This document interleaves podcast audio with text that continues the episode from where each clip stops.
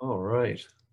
And if you guys are not aware as well, uh, if you're enjoying this conference, that you can view the full uh, conference from last year um, uh, as well. We have 14 wonderful talks from last year you can check out. There's a whole playlist. I broke them down into hour long talks. Uh, or you can go back and watch the full eight eight hour slug uh, or seven hour slug uh, that we did through there from last year. So uh, you can check that out. Uh, they're either in uh, full day chunks or in hour long chunks, uh, as well as an audio format uh, on any podcast app.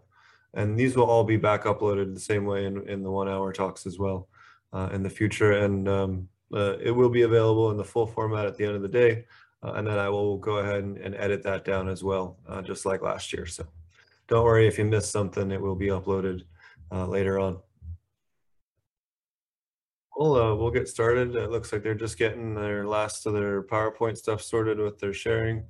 Uh, so as soon as she gets that, that sorted here, we'll be ready to go.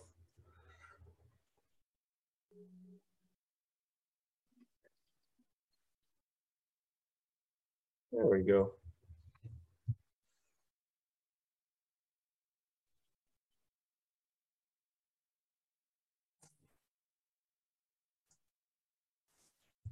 That working okay? Uh, your, I mean, it works, but it has your notes and stuff on there. It's not doing the present or full screen. Hmm. Let me see if I can fix that. Probably not. Um, If not, it's okay. I mean, as long as you don't mind people seeing your notes. Uh, generally, I prefer not to. Um, Okay, we but fix uh, yeah, let Um, me. Are I you still can- see? You have more than one monitor? Yeah. Yeah, you might be sharing the wrong monitor. You, Okay. So if I go, it looks like you're on the multiple view. yeah. So let's go settings.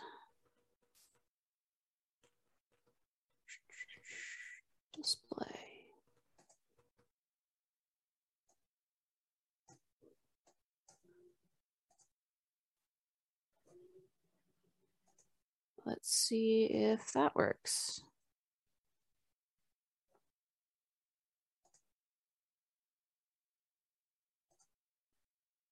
Any better? Yes. Yep. Just, just a slideshow? Okay, perfect. Okie dokie. Um, well, hi, everybody. Um, my name is Danielle Maitland. Thanks for coming to learn about Aqualitas today. Um, I am the aquaponics development supervisor at Aqualitas Inc. in Brooklyn, Nova Scotia, and I'm also a PhD candidate in agricultural sciences at Dalhousie University. Uh, I'm here today to talk to you about Aqualitas. Uh, I'm going to go through a quick company overview, who we are, how we grow. I'm going to tell you a whole bunch about our fish, uh, mostly as an excuse to share some really adorable videos. And then I'm going to talk about some of our R&D work, both in koi and then and cannabis. And then if I have some time, I'll plug our products and tell you where and how to contact us. So, okay, next slide. That's working. Okay. Uh, so Aqualitas is a licensed producer of medical and adult use cannabis distributed across Canada. Our corporate head office is located in Bedford, Nova Scotia, and our production facility is located in the beautiful Brooklyn, Nova Scotia. Um, we took over the site of an old paper mill, which had excellent existing infrastructure for industrial production. We're right on the Atlantic Ocean, which uh, makes it just a stunning place to work. And I especially enjoy it in the fall because we get, uh, I can look out the window of my office and see all the seals playing in the harbor. Uh, our head grower is Jake Ward, and he was instrumental in designing and developing our aquaponics growing platform, overseeing it from pilot scale all the way up to the commercial scale that we see now. Uh, last year, Jake was chosen as Canada's top cannabis grower by Grow Opportunity magazine, which was a really great recognition of the high quality and high potency product we make with the help of aquaponics. Uh, we're committed as a company to sustainability, not just in our aquaponic production methods, but also in our packaging. Uh, this winter, we'll be launching a fully recyclable paper-based packaging system for our pre-rolls, our vapes, our oils, and our concentrates. And then last spring, we transitioned to using fully recyclable ocean sourced plastic jars for our dried flower packaging. Um, and so far, our orders have been responsible for moving, removing about 16,000 pounds of plastics from the ocean. And that number is just going to keep climbing, which is great. Uh, was the first clean green certified producer in Canada based on our commitment to organic management practices, compliance, quality, and sustainability. Clean Green is a cannabis focused certification based on existing national and international organic programs, and they're just wonderful to work with. Uh, I take uh, responsibility for keeping our certification up to date, and Chris at Clean Green is great. is a great guy. Um, so that's a general company overview. I'm going to talk a little bit more about our systems and our growing methods, and then I'll get into some of our R&D. Uh, our growing system couples nutrient-rich aquaponic water from the koi fish in our recirculating aquaculture system with living organic soil made right here in Nova Scotia.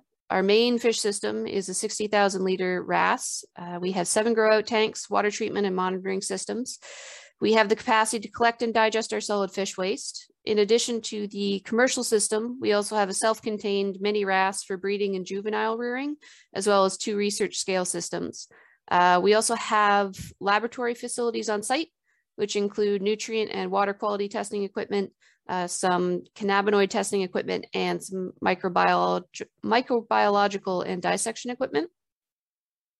We've developed research partnerships with Dalhousie and Acadia universities uh, and received funding from federal and provincial grant uh, agencies to do our research and optimize our aquaponics platform uh, because we have an aquaculture license in the province of Nova Scotia, our fish receive excellent veterinary care and consultations as needed from the provincial aquaculture veterinarians.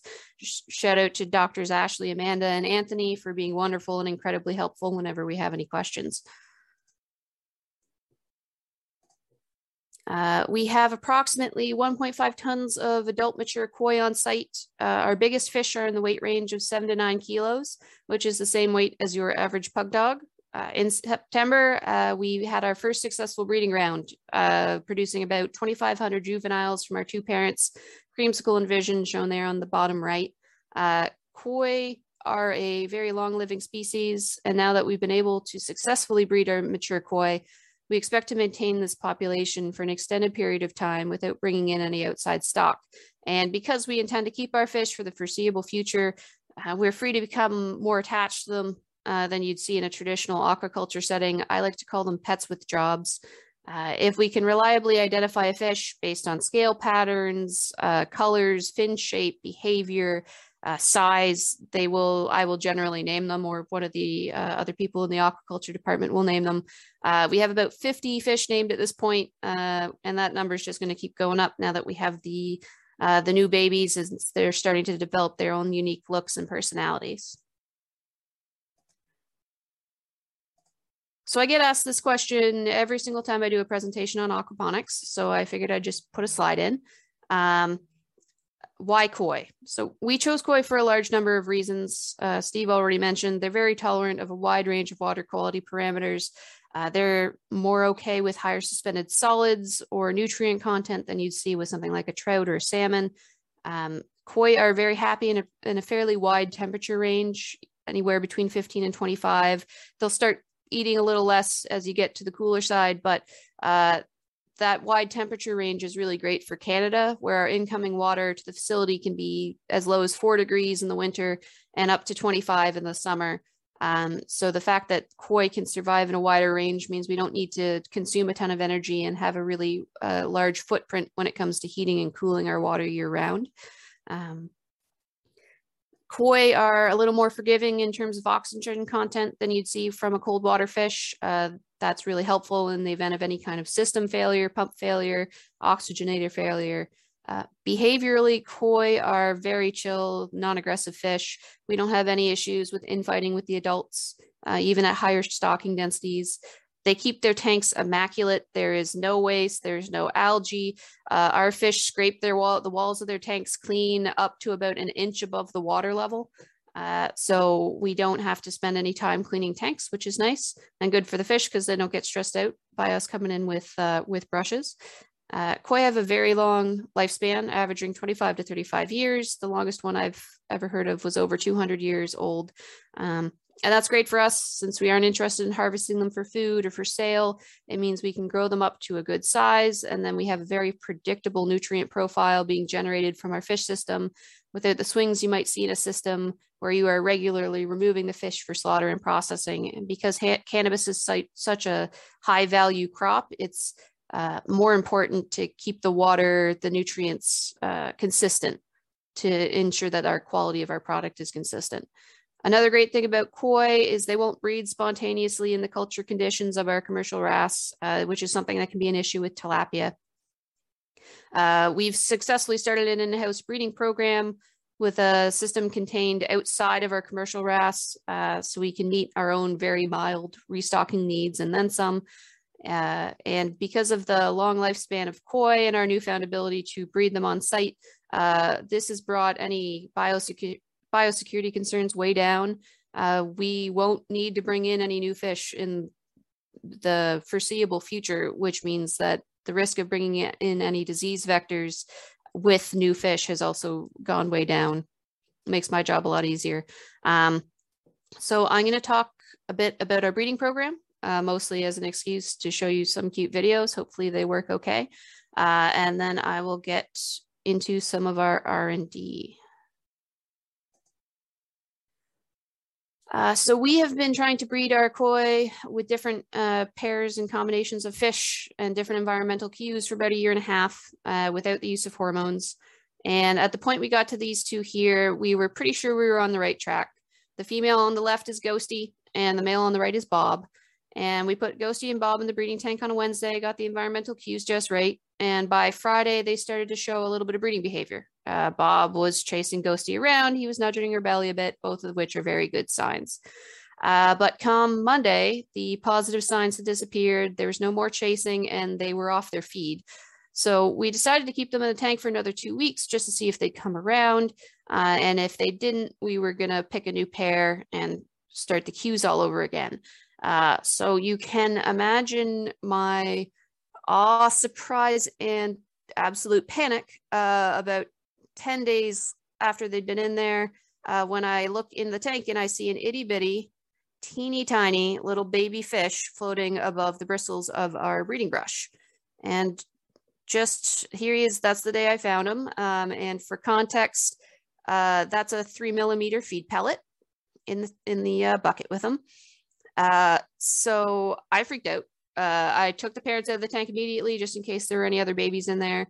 Uh, and after a thorough search, we determined there was no babies. This this little one was the only uh, only one we had left. And so the question is, what happened?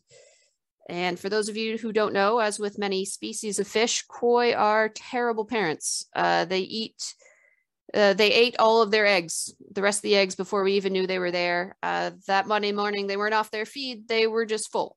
Um, it's a grim, grim reality, but uh, this little one managed to evade detection likely he was hiding in the breeding brush uh, where they couldn't get to him, and uh, he managed to make it out alive and well. Uh, this is what he looks like more recently. He's three months old now, as of yesterday, and we're running a naming poll for him over on our social media channels. Uh, should be up soon, and I'm also going to share. Uh, that's the Google form. I hope Steve can put that in the chat for me. Um, and if you care to weigh in on what you think his name should be, feel free to head over and complete the form and let us know. Um, so now that we knew that the cues work, that we had them right, uh, we just needed to be more careful for checking for eggs. We picked out two new parents, and as I mentioned, that was Creamsicle and Vision, uh, shown above.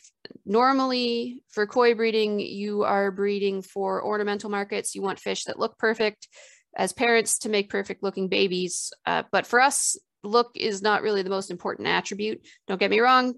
Both Creamsicle and Vision have very lovely fins. Uh, they have really interesting scale and color patterns.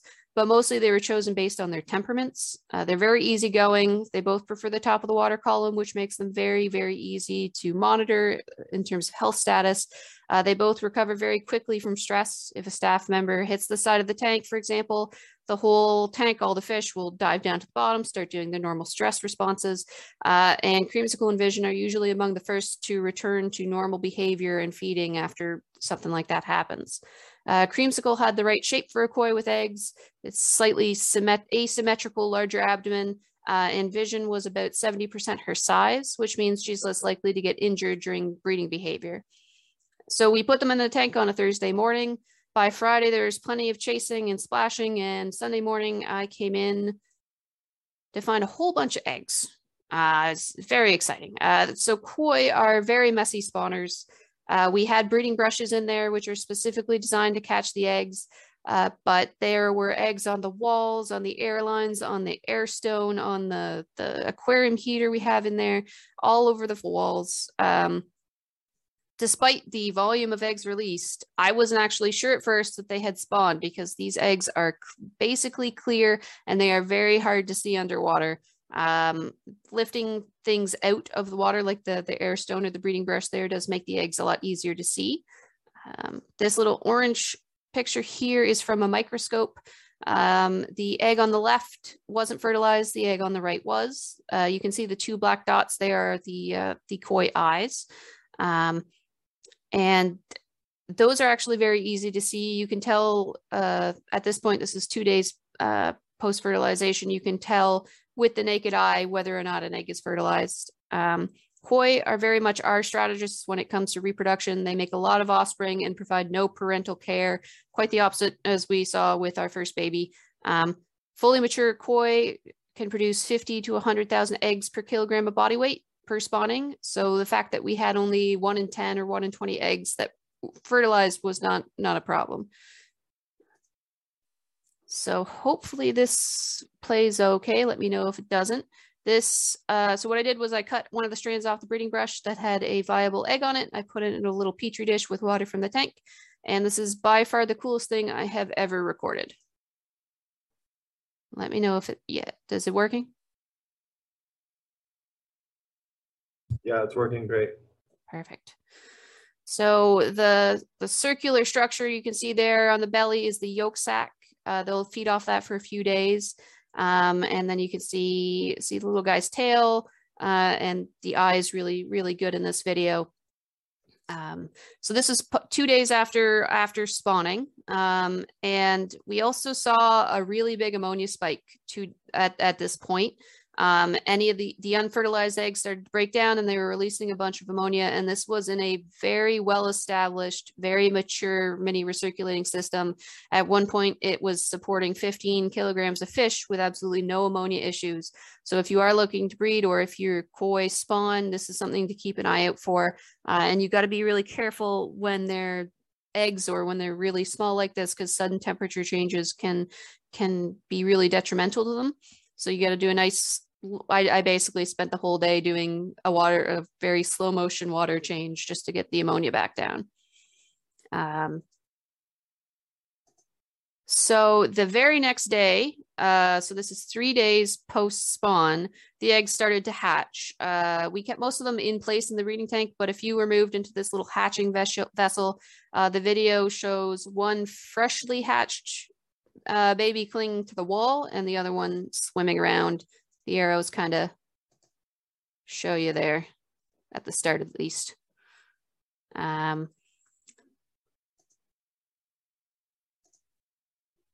hopefully it'll let me move through. There we go. Uh, and so for the next few days after hatching, they primarily feed off their yolk sac and they'll sit on the substrate um, occasionally, they will dart out into the tank water. Uh, they can't swim continuously at this point. Um, it's mostly just sudden, sudden jerking movements. And at this point, we realized we had uh, way more koi than we thought we did initially. Uh, it's hard to tell with uh, the eggs being so difficult to see, uh, but they all did congregate on the the two breeding brushes we had in there uh, as a place to sit. So after this stage, um, they start to freely swim and they need to make it up to the surface in order to fill up their swim bladders and then they can start feeding. So it's good to have the water level a little lower so they have less of a distance to travel to make it to the surface. Um, and at this stage, they are nearly completely see-through.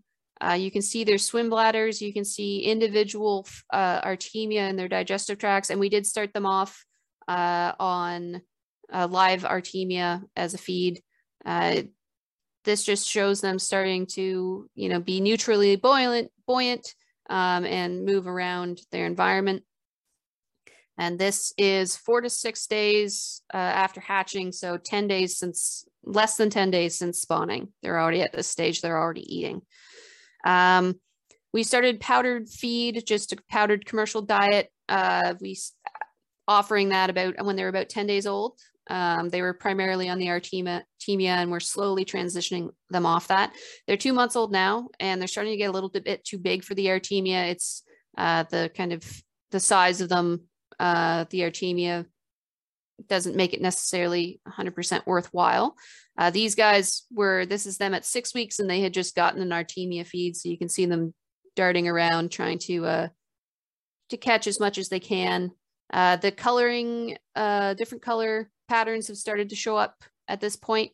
Um, and we're going to be transitioning them to uh, really small feed pellets just as soon as their mouths are big enough. So just for a timeline, because um, this this happened, it seemed like lightning speed to us. So the koi spawned on a Friday. Uh, on the Sunday, two days later, we had an ammonia spike. They were hatching by Monday. They were feeding by Thursday. Uh, and then we started powdered food about 10 days after hatching. And by the end of the month, they were showing color patterns. Uh, just to give you some context, if you were dealing with a salmon or trout uh, and they spawn on the first of the month, the end of the month, they're still eggs. Um, so this is, it is very lightning speed. If you're going to be dealing with uh, koi, especially indoors and not a pond system, make sure you have your, you know, Artemia ready because it all happens happens very very quickly. So to switch gears, I'm going to talk about uh, our R&D. We have a lot of research interests as a company. A few for the production side are listed right here. Uh, I'm going to go uh, to just I'm going to discuss uh, one of our initial trials looking at koi growth and welfare. Um, and then I'm going to transition to some of our early cannabis R&D. I'll stop talking about koi, I promise. Um, and then uh, looking at uh, cannabis growth and quality optimization, our really early trials, and then I'm going to discuss a little bit about uh, using aerobically digested fish waste and how it works as a cannabis fertilizer. So this was our basically our first study that we did uh, flashback in time about two and a half years ago. It's early 2019. We have had koi in the system for just a few months. Uh, we graded them in, when they went in. So one tank had fish that were under 50 grams, one tank had fish that were 50 to 100 grams, one tank had fish that were 100 to 130 grams, and so on. Uh, keeping our large fish with our large fish, our mediums with our mediums, and our smalls with our smalls, uh, just to improve overall welfare. And Hoover was the first to stand out. Uh, she was on the larger end of her tank's weight range when she went in, but about two months later, she's almost double the size of everyone else in her tank. And we are pretty sure this has something to do with how she got her name. She is a big fan of food. She's always first to the table and she hoovers up as much as she can get. She's not aggressive, but because she's a little bit heavier, she can just kind of push everybody else out of the way and eat as much as she wants. Um, after we take note of Hoover, uh, we start to look around at the other tanks and we we notice the same size disparity seems to be developing there too. Some fish are growing really great, really fast, and some are just staying small. So for this study, we set out to do three three things really. We wanted to verify what we've observed, that there are a few fish in each tank who are massively outgrowing everyone else. Uh, we wanted to figure out how quickly this happens so we could get an idea of how quickly, how frequently we should be grading uh, tanks. And we wanted to establish FCR and FCRs and growth rates in our system so we could begin projecting out our feed requirements, how long until we reach system capacity, how many nutrients we could expect to generate on what timeline, um, and that would dictate kind of our commercial rollout.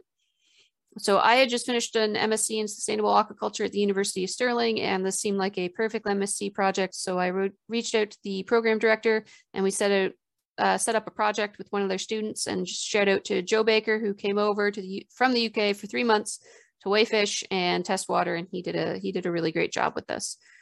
So we'll start out with our FCR results. For anybody who doesn't know, feed FCR means it stands for feed conversion ratio, and it's the amount of feed you need to grow one kilogram of fish or one pound of fish. So if your F average FCR for all tanks was 3.3 plus minus 0.5, that means on average it took us 3.3 kilograms of fish feed to grow one point or one kilogram of fish.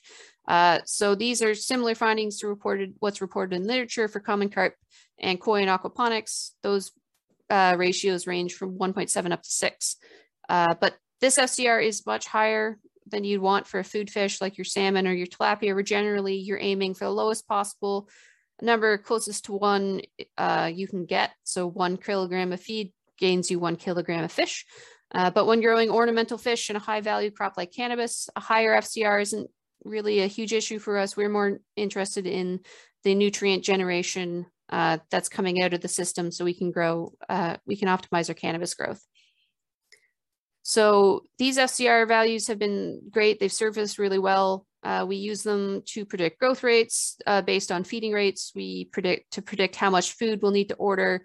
Um, we've been using them in our growth models for the past two years. And when we weigh and grade a tank and compare it to our model, we're usually within five to 10 grams of the average fish weight, which is great, uh, great tool for us. Um, as part of the study, we individually weighed every one of our fish three times. Uh, so uh, the first few graphs I'm going to show you are stacked population histograms with size ranges on the bottom axis and the number of individual fish in that size range on the vertical axis.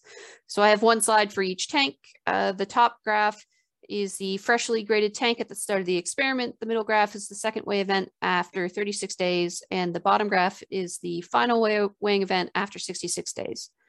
So uh, these are the results from cohort one, which had our very small cohort of fish. Uh, they started with a mean weight of 38 grams, and after 66 days, they had a mean weight of 62 grams. So on average, that's a 63% increase, which is great. But at the bottom of the distribution, on the left side of the graphs, we see a few fish who barely gained any weight at all. And at the top of the distribution, we see two fish who have doubled and one fish that has tripled in weight, uh, indicated by the black arrows. Uh, our largest cohort by far was the small cohort of fish that had 453 fish uh, between 48 and 110 grams, and they're split between two tanks. And again, uh, we see three fish in each tank at the uh, right end of the distributions that outgrow the rest of the population, shown with the black arrows. Uh, one almost tripled in size, going from 110 grams up to 300 grams. And meanwhile, at the left end of the graphs, the bottom of our population distribution, we're seeing very little to no growth. At the medium small cohort was our tightest cohort to start at the start of the trial. The difference in weight between the largest fish going into the tank and the smallest fish going into the tank was only 28 grams. After two months, the largest fish is 260 grams bigger than the smallest fish. And we again, we saw a similar trend in our medium cohort and a similar trend in our medium large cohort. There were uh, three fish that just outgrew everyone, uh, all the rest of the, the fish in that tank. Uh, and so the question is, what do these results mean and why do they matter? So shoot carp, which is also called tobi koi, is a term used for individual carp within a population that grow much faster than the others, despite being grown in the same conditions. And a series of studies in the 1950s by Nakamura et al. found that shoot carp appear in larval and juvenile populations of koi primarily as a result of food competition. Uh, these studies also found that removing shoot carp from a population was quickly followed by the appearance of new shoot carp from within the remaining population, which is what we saw. We graded the tanks to get rid of all the, the uh, you know, the size disparity, and within a few months it had reappeared. Uh, in juvenile and larval populations, shoot carp are associated with increases in mortality and cannibalism, uh, which is why as you can see in this picture here, our, our new babies, that we are grading them quite frequently, looking for any that are much larger than the rest or showing signs of aggression and they get moved into their own tank. Um, but cannibalism and aggression in koi really stops being an issue as they get bigger. So the question becomes, what is the impact of having a few fish that grow really well and a few fish who grow really poorly in the same tank? And what does that mean for fish welfare? And the literature in this area is pretty limited and confusing. Um, and conflicting. The impact of having larger individuals in a cohort on the growth and welfare of the smaller fish seems to be both species dependent and dependent on how big the difference is. There's no real literature on the, the impacts of size disparity on adult koi specifically, so the impacts uh, and effects are unknown, they but they should be studied. Uh, what we do know is that the smaller fish in our cohorts weren't growing very well, which means they likely weren't eating very well. And fish that uh, don't eat or can't eat uh, can easily become sick. And if they get sick, they can get the rest of your fish sick. So at the same time, you need to consider the fact that weighing, grading your fish all the time can be really stressful to them. It can lead to injuries. Uh, and it can also lead to immune suppression, and that can also cause disease in your population. So it is a balancing act uh, between you know the two types of stress that you're going to cause here. Uh, and based on this study, we decided that we would grade our fish about twice yearly, so once every six months, um, six to eight months, and we'd observe the tanks in between. And if we saw a really extreme outlier uh, who is getting really really big, or if we see someone who's really small and needs uh, needs some extra help, we would move them up or down a grade as needed. And I promise that's it. I'm done talking about koi. Let's talk about some of our cannabis R&D. So this was our really, really early R&D, uh, and mostly we were looking to do some proof of concept tests. Uh, so we ran side-by-side -side trials comparing the cannabinoids and terpenes and yields of organic living just add water super soil irrigated with either aquaponics or irrigated with aquaponics water from a RAS system or irrigated with municipal water. Um, so one table got RAS, one table got municipal. They were in the same room under the same conditions. Um, and we saw that the aquaponics uh, plants did better for everything. Um, THC content increased from 4 to 20%, terpene inc expression increased around 15%, uh, and yield increased from 20 to 40%. And at this point, our system was not yet mature. Um, so we've seen these uh, general trends continue to increase as our system matures and our microbial life becomes more stable and uh, the nutrients become more concentrated. Uh, and these trials were really important for us in guiding how to scale up our aquaponics production and really just justifying the extra time and expense and complexity that you get uh, that's associated with running a whole indoor recirculating aquaculture system alongside a commercial cannabis operation. Uh, one thing we've been looking at quite closely uh, is how to best utilize our solid waste. Both uh, we primarily to reduce our environmental footprint, uh, both by increasing the nutrient use efficiency of our aquaponic system, but also reducing the need for any commercial fertilizers uh, and their associated footprint. Uh, so I'm going to go through two trials. The first was looking at how our aerobically digested nutrient supplement, which I'll refer to as digestate, compared to two commercial organic certified fertilizers and uh, a no fertilizer control. So uh, we had 48 plants total, 12 for each fertilizer uh, regime and 12 for the control. And we arranged them in what's called a randomized block design. At the end of the trial, the plants were individually harvested and graded and weighed, and we used a GemmaCert tester to test the THC for each of the fertilizer conditions of each of the sizes and as well as for the control. And we used um, kind of a, a plant based fertilizer and a fish hydrolysate uh, based fertilizer, both of them organically certified. Uh, so we we checked, uh, we monitored growth rates, uh, stem diameter and height, uh, and there were no real significant differences uh, in this over the course of the trial. Um, you see uh, that the growth rates really leveled off after week six, which is what we generally see with a lot of uh, cultivars. Um, if we look at the plant height, again, no real differences. Maybe the municipal is a little bit shorter. Um, but uh, overall, the they grew quite similarly in, in those uh, metrics, and they just the growth rate completely leveled off at week six, when the plant kind of switched its metabolism or its focus from growing higher, taller, uh, to really putting some weight into those flowers. Uh, and this is our dry yield results. Um, uh, we had uh, improvement from adding fertilizer, and you can see the digestate landed right between our two um, our two commercial uh, options. Uh, the error bars are uh, plus minus standard error, and it's just the average for the 12 plants of uh, bud yield per plant that I'm showing here. This was this was really great um, to see that our our the the supplement that we're making in house could match what we can get commercially.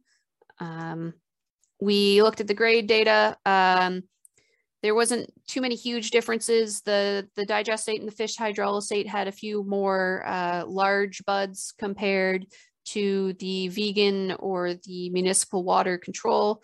Um, the digestate and the municipal had a little bit more in terms of the small grade. They all had less than 1% shake, which is just the teeny, teeny, tiny buds that fell through the, uh, the grading bars and any kind of dislodged leaves. Uh, uh, the medium grade was by far the, the majority of uh, the, the biomass and the digestate again was a little was a little bit lower, uh, not statistically significant, uh, just because it had slightly more large and slightly more small uh, buds in the in the mix. Uh, we tested THC for the large, medium, and small grades uh, for all of the uh, fertilizer conditions and the control. generally, they all came back between 22 and 25. There's a slight trend here that the medium and large have a little bit higher THC than the small, which is something that has shown up in the literature before.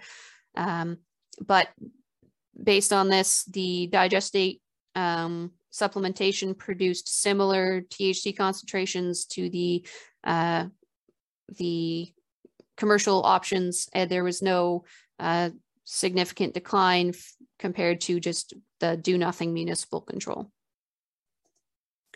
Uh, one thing that we did uh, for this trial, which is fairly easy to set up, uh, is called a triangle test for sensory comparison. And so what you do is you have stations and each station has three containers and then you assign the three containers a randomly generated three digit code.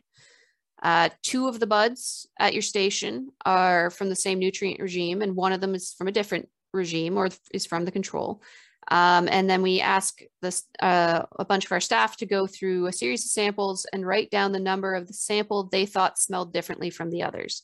So basically, this is a test of can you pick out the one that's different? Um, and everybody has a one in three chance of just guessing right.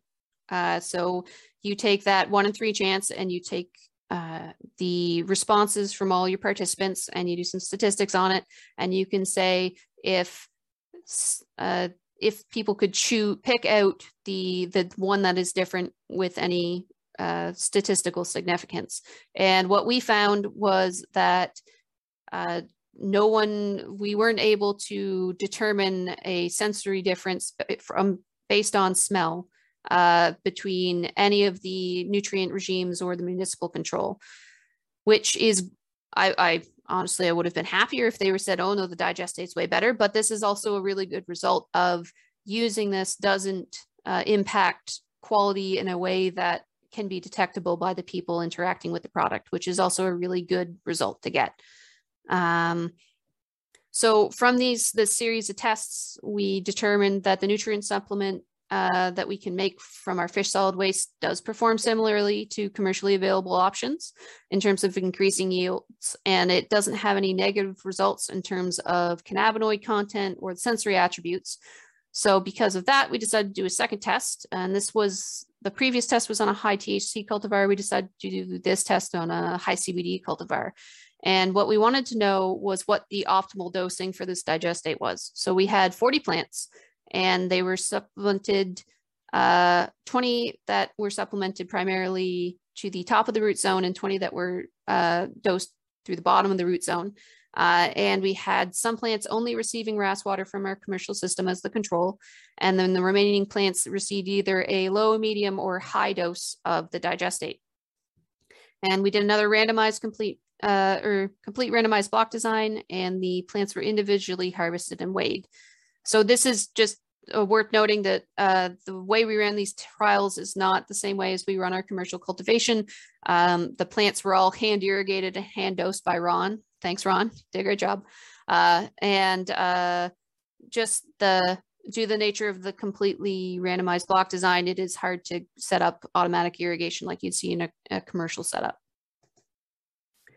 Uh, and we saw similar heights regardless of dosing rates. Um, but we did see a significant difference uh, based on whether they were receiving that dose to the top of the root zone or the bottom of the root zone. Um, as a CBD strain, this this uh, plant was much shorter compared to the one previously. The average uh, height at the end, I think, for that one was about 28 to 30 inches, and none of these plants uh, got higher than 20 inches. Um, and so uh, the yield per plant was actually quite similar to the the, the other uh, cultivar, which was much larger plant, which is always great a great thing about CBD strains. Um, so for this cultivar, the bottom irrigated uh, supplemental dosing uh, had higher yields. Uh, it does appear to have a nice peak there at the medium dosing rate. And this, you might say you see a similar thing in the, the top bottom or the top irrigated or top dose plants, but it's much less pronounced. Um, and I will add another caveat here that this is very cultivar specific. Uh, we've seen some cultivars that do way better yields when they're top irrigated, top dosed, some that do better with bottom dosing. It is completely, uh, and some that have, a, it has no impact. So it is very cultivar specific. Um, if you're looking to take something away from this talk. Um, we also looked at the CBD again with the GemmaCert. Um, we had pretty similar CBD content, no real statistically significant differences. Uh, potentially the bottom was trending higher, um, but we didn't see a real difference until we got to the really high dosing rate. Uh, I don't know the exact cause for the drop off in CBD, but if you asked me to make my best guess, I would probably say that it was likely due to too many nutrients, too high of a uh, nutrient concentration in the root zone that interrupted normal metabolism. But that was one of the points of this trial is we wanted to identify the ceiling for uh, for adding this digestate. Um, and again, this response is very cultivar specific. We've seen the opposite of this in terms of uh, dosing strategy and cannabinoid content, and we've also seen plants that it has no impact on. So I still have a little bit of time, so I'm going to plug our products. Um, so Aqualitas sells dried flower, pre-rolls, vapes, rosin, oils, and gummies. Um, we have an extensive genetic library. Uh, we do a lot of internal pheno hunting in-house just to find which cultivars work great with our aquaponics platform. Uh, we have CBD only cultivars, uh, balanced cultivars, and mid to ultra high THC flower varieties. Our products are available in all Canadian provinces, um, with the exception of Manitoba. Uh, and I believe Quebec might not be on currently, but is hopefully soon to be. Uh, we also sell directly to medical patients using our uh, online platform. Um, we also, our product is available through the Canna Farms medical platform and medical cannabis by shoppers. Uh, you can find us on Twitter and LinkedIn and at uh, uh, for the medical side, reeforganic.com or currentcannabis.ca for the recreational side. We're on Instagram, Facebook, and Twitter, as well as LinkedIn. Uh, there's that form again if you want to vote on a name for the the little one who who made it through. Um, and if you have any questions about becoming a medical patient, our client care team is excellent. Um, they can help you with anything you need. Uh, we also have some more videos uh, and content about our system up on our websites uh, if you want to learn more about Aqualitas.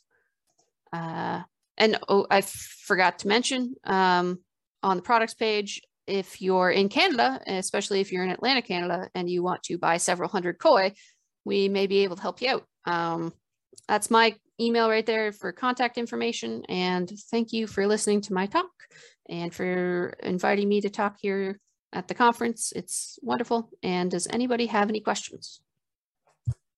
All right, yes, that was an awesome presentation. Uh, I don't think a lot of people have seen that level of uh, a breakdown for for cannabis. Uh, certainly, uh, not a lot of people uh, that that just follow uh, YouTube and Instagram. So I think that's super super great, and also nice to see some such a focus on the fish as well. We haven't had a lot of great fish presenters yet, and that was a really great uh, uh, breakdown on those as well. Well, I'm I'm more of a fish nerd than a plant nerd. So if bring on the fish questions. Um, what cultivars have you guys grown? Uh, is there any that maybe worked really well or didn't work really well? Um, currently our our workhorse is Ghost Train Haze. Um, that's probably the uh, that was our first uh, big uh, recreational sale, um, and it's a it's a really high it's a high THC um, uh, a cultivar. It's uh, and so I don't know about the American market, but for the Canadian market, it seems to be mostly about THC at the moment. So that's that's our our workhorse. I really like Charlotte's Angel, which is our CBD strain or one of our CBD strains. It's uh it's just a really nice looking plant. Um, that's that's my own personal bias.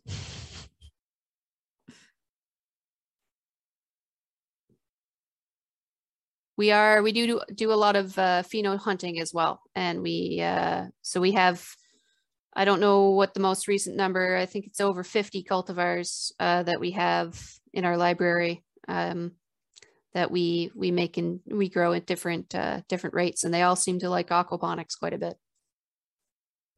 Nice. Um, they, uh, uh, another question is, what is? Do you have any advice for people that are uh, using koi ponds uh, for their uh, summer grows or anything like that? Um, I haven't, I've actually only ever grow, grown koi inside. I do know that uh, there are some diseases you need to worry about if you're outdoors. They are, they can get uh, um, skin flukes and gill flukes and whatnot. Um, and there's not really much of a way to uh, to treat that. And uh, koi will also get sunburned. If you're using a pond, make sure you have some shade. Um, they can they can get sunburned and they can get skin cancer, um, and they live a long time, so they are prone to cancers uh, just because of their lifespan. So make sure if you're you're gonna put in a koi pond, make sure they have somewhere they can uh, they can hide from the midday sun. Um, and they will eat anything and everything you give them. If it fits in their mouth, they will probably try and eat it. And I've seen a lot of uh, hand feeding and stuff, so they are really great pets if you do want to have them in a pond just get them used to you and they'll they'll be very friendly. Got another another question about um, have you fed your uh, fish any of the fan leaves? Uh, and then you know is there any um, uh, they asked is there testing on feeding the koi uh, leaves from the cannabis plants they have? Some of the nutrients pulled from the soil uh, would the koi have that in their waste as well uh, so we haven't tried feeding them uh, fan leaves uh, or anything like that. They, um, I'm sure they would probably probably eat it. Um, the, it's just the uh, we don't know how it would work in terms of uh, you know fouling our system up or give us any issues with uh, with our solids filtration.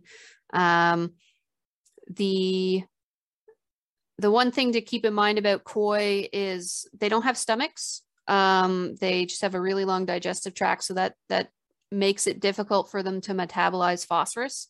Um, and they can't really process any kind of plant derived phosphorus really at all. So any of the the phosphorus in your leaves, it's, it's generally bound up as uh, phytate. Um, and so that would just go straight through their digestive tract and into the solid waste, which is why we focused a lot on our solids processing and, and getting a good nutrient supplement out of that because we know a lot of our phosphorus does end up in the solid waste. Um, but uh, I I would love to do that in a research scale, but I don't know if uh, if it's feasible. I do know um, we are loosely associated with a, a project that's looking at uh, taking cannabis processing waste, hemp fiber, and uh, dissolving it down into a nutrient supplement for fish feed, but I believe that's going into salmon feed, not koi feed. But if they uh, if that proves to work out, maybe I'll try and get a, a sample of it and see if uh, we can can work that into our fish food because that would be really neat. Uh, someone else asked, um, can you keep turtles with koi? Uh, depends on the size of your koi and the size of your turtles. Um, I do know that turtles will eat baby fish, and I wouldn't put it past a very large koi to try and eat a baby turtle. Um, I don't think it would go very well for either of them, but I wouldn't be surprised if they tried. Um, the uh, baby koi, everything eats baby koi. Um, there are insects that are predators of baby koi, so you do got to be uh, careful with the really little ones. And they're easy to see for predatory birds as well, um, just because they're brightly colored. So uh, that is something to, to keep in mind if you're growing them outdoors. Uh, we had another question. Um, why breed fish? Is there a, a, a, does that play a role in your nutrient rates or are you optimizing the fish at all for the system? Uh, so as the koi get older, they are unfortunately prone to gonad cancers. So we do lose fish uh, every once in a while, and we knew that eventually we would have to uh, restock. Um, and we were concerned because we don't have any disease issues in the system right now. That if we brought in fish from off-site, uh, even if we quarantined them and got them fully tested, we were worried that something could get into our system. And then because it's aquaponics, it's really difficult to treat uh, if they got any any diseases. So we breeding the fish for us was uh, kind of an investment in biosecurity of we'll know if we need to replace any, we'll know that the ones we're replacing with them with are disease free. It also means that we can uh, establish a backup population off site in the case of any kind of catastrophic system failures. Um, and we'll be able to get in disease free koi to restock uh, in the event of something like that happening. Um, and yeah, it, there's always a chance, you know, that the one of those koi is the the 1.7 million dollar fish. Um, very unlikely, but uh, if we can find an extra revenue stream from selling them, that would be wonderful. But that wasn't wasn't the primary intent for sure.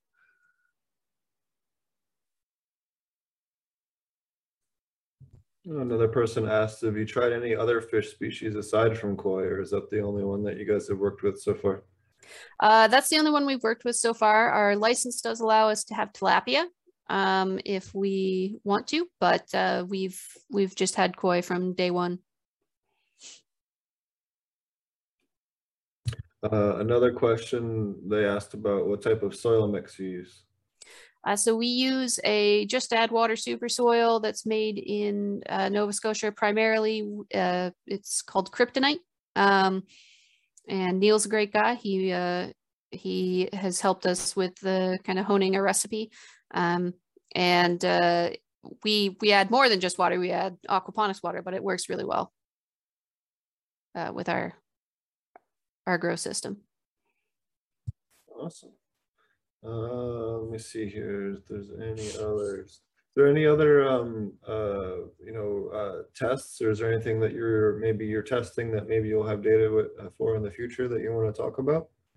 Uh, we are looking at different fish feeds um, and the impact on the nutrient uh, nutrient production and growth rates. Hopefully, I'll have something for you. That's that's my one of the main focuses on my PhD. So maybe I'll have a good talk for you next year on that. Um, the we're always trying out different um, different soil recipes, different uh, grow mediums, different irrigation strategies, um, and uh, it's it's always it's always about continuous improvement. You know what? Because even a a five percent increase in a in a crop like cannabis, which which with such a high value is is worth it, uh, worth it to put the time in. So we my my focus primarily is on um, the fish and the cultivation practices and optimizing yields and potencies. But we also have a whole other R and D division that works on um, our product, different products, uh, increasing bioavailability of uh, you know the active ingredients in our in our edibles, um, and they do a lot of really neat work that I don't fully understand, but that sounds really cool. But I can't speak to that. I'm the fish nerd. So Well, that's awesome. Yeah, it sounds like you guys have quite the team up there. I'll definitely have to try and bop by when I get up across the border once all of this uh, craziness slows down. yeah, no, it's uh it's certainly and, and sorry, I forgot to mention that was another driver for our breeding program was uh COVID. Uh there are very few koi supply suppliers, um, very few disease-free guaranteed koi suppliers in Canada. And the ones in the States wouldn't ship to us uh, because the border delays were meaning that every time they tried to ship to Canada, all their fish were dying in transit. So we couldn't we couldn't get in new fish from anywhere else. Uh, was another reason to uh, to bring the breeding in house. Yeah, I know. I've definitely heard some horror stories about uh, stuff getting shipped around, and that's certainly allowed for some new opportunities for aquaponic producers to sell both fish and plants. I know uh, a lot of lettuce facilities as well have been switching to cut plants and house plants and things because they can clone them and it's better production. Yeah. So, well, thank you so much for that wonderful presentation. Um, uh, do you want to tell everybody one last time uh, uh, how to find yourself and uh, and your uh, your company? Sure. Uh, we are on Instagram, Facebook, Twitter, and LinkedIn uh, at Aqualitas Inc., at Reef Organic, at Current Cannabis. Uh, you can help us name a baby by clicking on the Google Forms link that hopefully Steve has put in the chat. I don't know. I can't see the chat. Um, and uh, I can be contacted by email here. And if you reach out to our client care team, if you're interested in becoming a medical patient, they can help you out. And thank you for your time and thanks for having me. This was a, this was a lot of fun.